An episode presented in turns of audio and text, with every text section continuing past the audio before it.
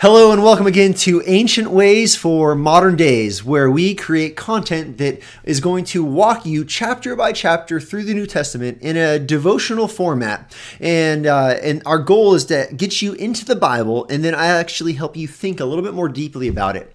Now, my name is Michael Freeman. I am the pastor of Valley Christian Fellowship in Longview, Washington, and I'm excited to have you join me today as we jump into our next chapter, which is Matthew chapter 4. Now, this is another incredible chapter because it involves so much. You have Jesus' temptation, you have the beginning of his ministry, you have his call to some of his disciples, and uh, and then you even have the tail end of it. You have some of his miraculous healings as well well as his teaching. And so today we can talk about a lot of this, but I want to I want to begin by just kind of reviewing one aspect of his temptation. I want to look at one aspect of the beginning of his ministry and then one aspect of the call to his disciples. And I want to do that in a short fashion um, so that we're not here all day. But but let's start with his temptation. You know, his temptation happens at the tail end of his baptism. And so in chapter 3, Jesus he is baptized and then he is led by the Spirit of God into the wilderness for the, the purpose of being tempted. And uh, so much happens in this temptation. Satan tempts him in his humanity. He says, "Jesus, why don't you turn these stones to bread, and uh, and so that you you can eat after your forty days of fasting?" What, what, a temptation! I mean, I feel like I can't go forty minutes some days without eating, and and Jesus has gone forty days, and Satan tempts him in his humanity. He, he also tempts him in his divinity. He says, Hey, throw yourself down. And, and when you do, God will send angels to protect you. And when that happens, it will become clear that you are the, the Son of God and your identity will not be questioned by anyone. And uh, man, what a, what a temptation as Jesus knows that he's going to be opposed over and over again by the religious leaders. And he could just prove it once and for all that he is the second member of the triune God. I mean, what a major temptation. And, and then Jesus is even tempted by Satan in his kingship. You know, Jesus is going to be King of Kings and Lord of Lords. He is King of Kings and Lord of Lords, right? Uh, but but Satan tempts him by saying, "Hey, if you just bow down and worship me, I will give you all the kingdoms of the earth." And and here's the catch: I will give you all the kingdoms of the earth, and you will not have to suffer for them. You you can have all of the glory without any of the suffering of the cross. You won't have to die and be buried and await for the resurrection. He says, I'll give it to you all right now. What an incredible temptation. But here's what I want to focus in on. Notice how Jesus com- combats this temptation. Jesus quotes the scripture. You know, we we uh, we read the Word of God. Sometimes we read it in a in a daisy, sleepy state. Sometimes we read it just to check it off. Uh, but listen, the Word of God is powerful, sharper than a double-edged sword. Right? It divides between soul and spirit, between joint and marrow. And what we see right here is Jesus wielding the sword of God in his in his defense of himself in the temptation that Satan layers upon him. Look at Matthew four verse four. Jesus says, "It is written."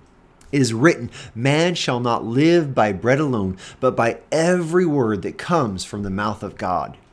And brothers and sisters, I want to remind you of the, the powerful weapon that you have, which is the Word of God. This is not some dusty old, irrelevant ancient book. These are this is the the Word of God, these ancient ways that apply to our modern days in the most relevant and important ways we can imagine.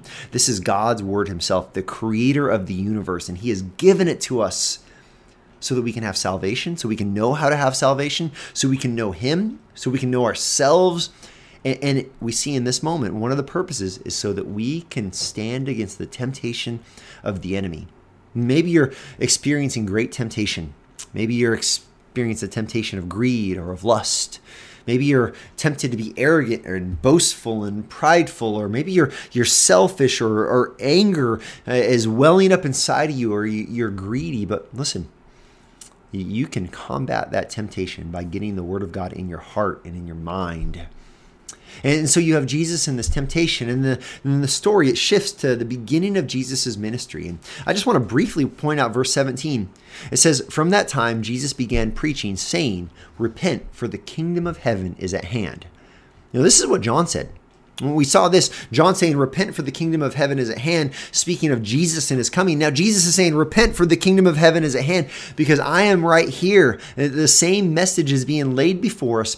And then the, the story shifts again to Jesus begins to call his disciples, those who are going to follow him. And in uh, verse 19 i was actually trained in this verse for a number of years to see this verse really as a as a definition eh, of a disciple within the invitation and so jesus when he calls some disciples he says says follow me and i will make you fishers of men I want to I want to land right here as we uh, bring this to a close in just a minute. But but here's what he says. He says, "Follow me, I will make you fishers of men." These three statements give us really three building blocks of, of what it means to be a disciple of Jesus Christ. I mean, first of all, Jesus says, Follow me.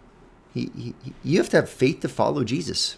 This means that you you have to make this decision where you say, I believe in Jesus, I believe in who he is, now, the disciples in that day, they had a small window. We have a great, giant picture of who Christ is in the scriptures. We know that he is the perfect, sinless Son of God. We know that he died as our substitute. He sacrificed himself, was buried, and by the power of God was resurrected on the third day so that everyone who believes in him, they're given brand new life. Their sin is forgiven, they're washed, and they're made brand new. Jesus says, Follow me. Have you chosen to follow Jesus? This is where discipleship starts. It starts with having the faith to follow him. And then he says, I will make you. See, uh, as we continue in our discipleship, we see that a disciple has to have the humility to be changed. You know, Jesus, he wants you to come as you are, but it's often been said he doesn't want you to stay that way. He wants to transform you by the power of his spirit. He wants to transform your character so your your character it matches his. He, wants to make you into a brand new person. He, he wants to strip away the sinfulness and the selfishness. He wants to strip away the deceit and the lying. He, he wants to make you more and more like him in time. Now, this is a process. No one becomes a disciple and boom, instantly they're, they're the perfect Christian. No, no, no, no. We all sin and struggle until the very day we die. But listen, that, that, that trajectory is one of holiness it's one of the, the Bible uses the word sanctification. It's of growing to become more and more like Christ. This is what Jesus wants to change in you. He wants to make you something. And, and so, as a disciple, we have to have the humility to follow him in that.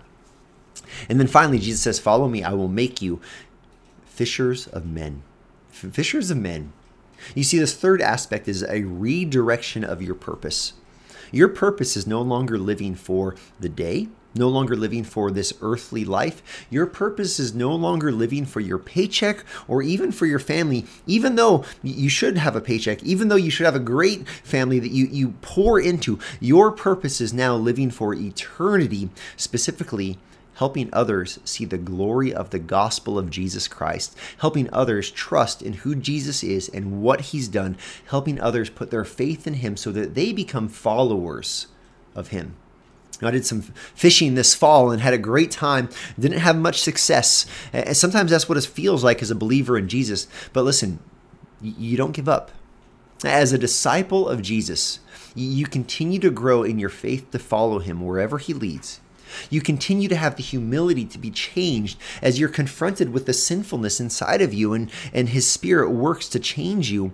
And you continue to have Him redirect your purpose away from living for this life, away from living for this temporal earth, and living for eternity as you have an impact in the lives of men and women and children, in the lives of your family and of your neighbors, of your classmates and your coworkers. You begin to have your purpose redirected as you become a fisher of men. You know, there's a, a lot we've covered today. Jesus and his temptation using the scripture to battle against temptation. We've seen this call to repentance and faith, and then even this, this invitation to become a disciple. And within that invitation, even a definition of what it looks like. So today, my, my challenge to you is to, to redirect your mind to become more of the disciple he's called you to be. Uh, grab the word of God in your battle against temptation and then turn your eyes to Jesus. Follow him in faith. Have the humility to be changed. And, and ultimately, have this life purpose be redirected as you follow Christ, making disciples, making fisher, or making, becoming a fisher of men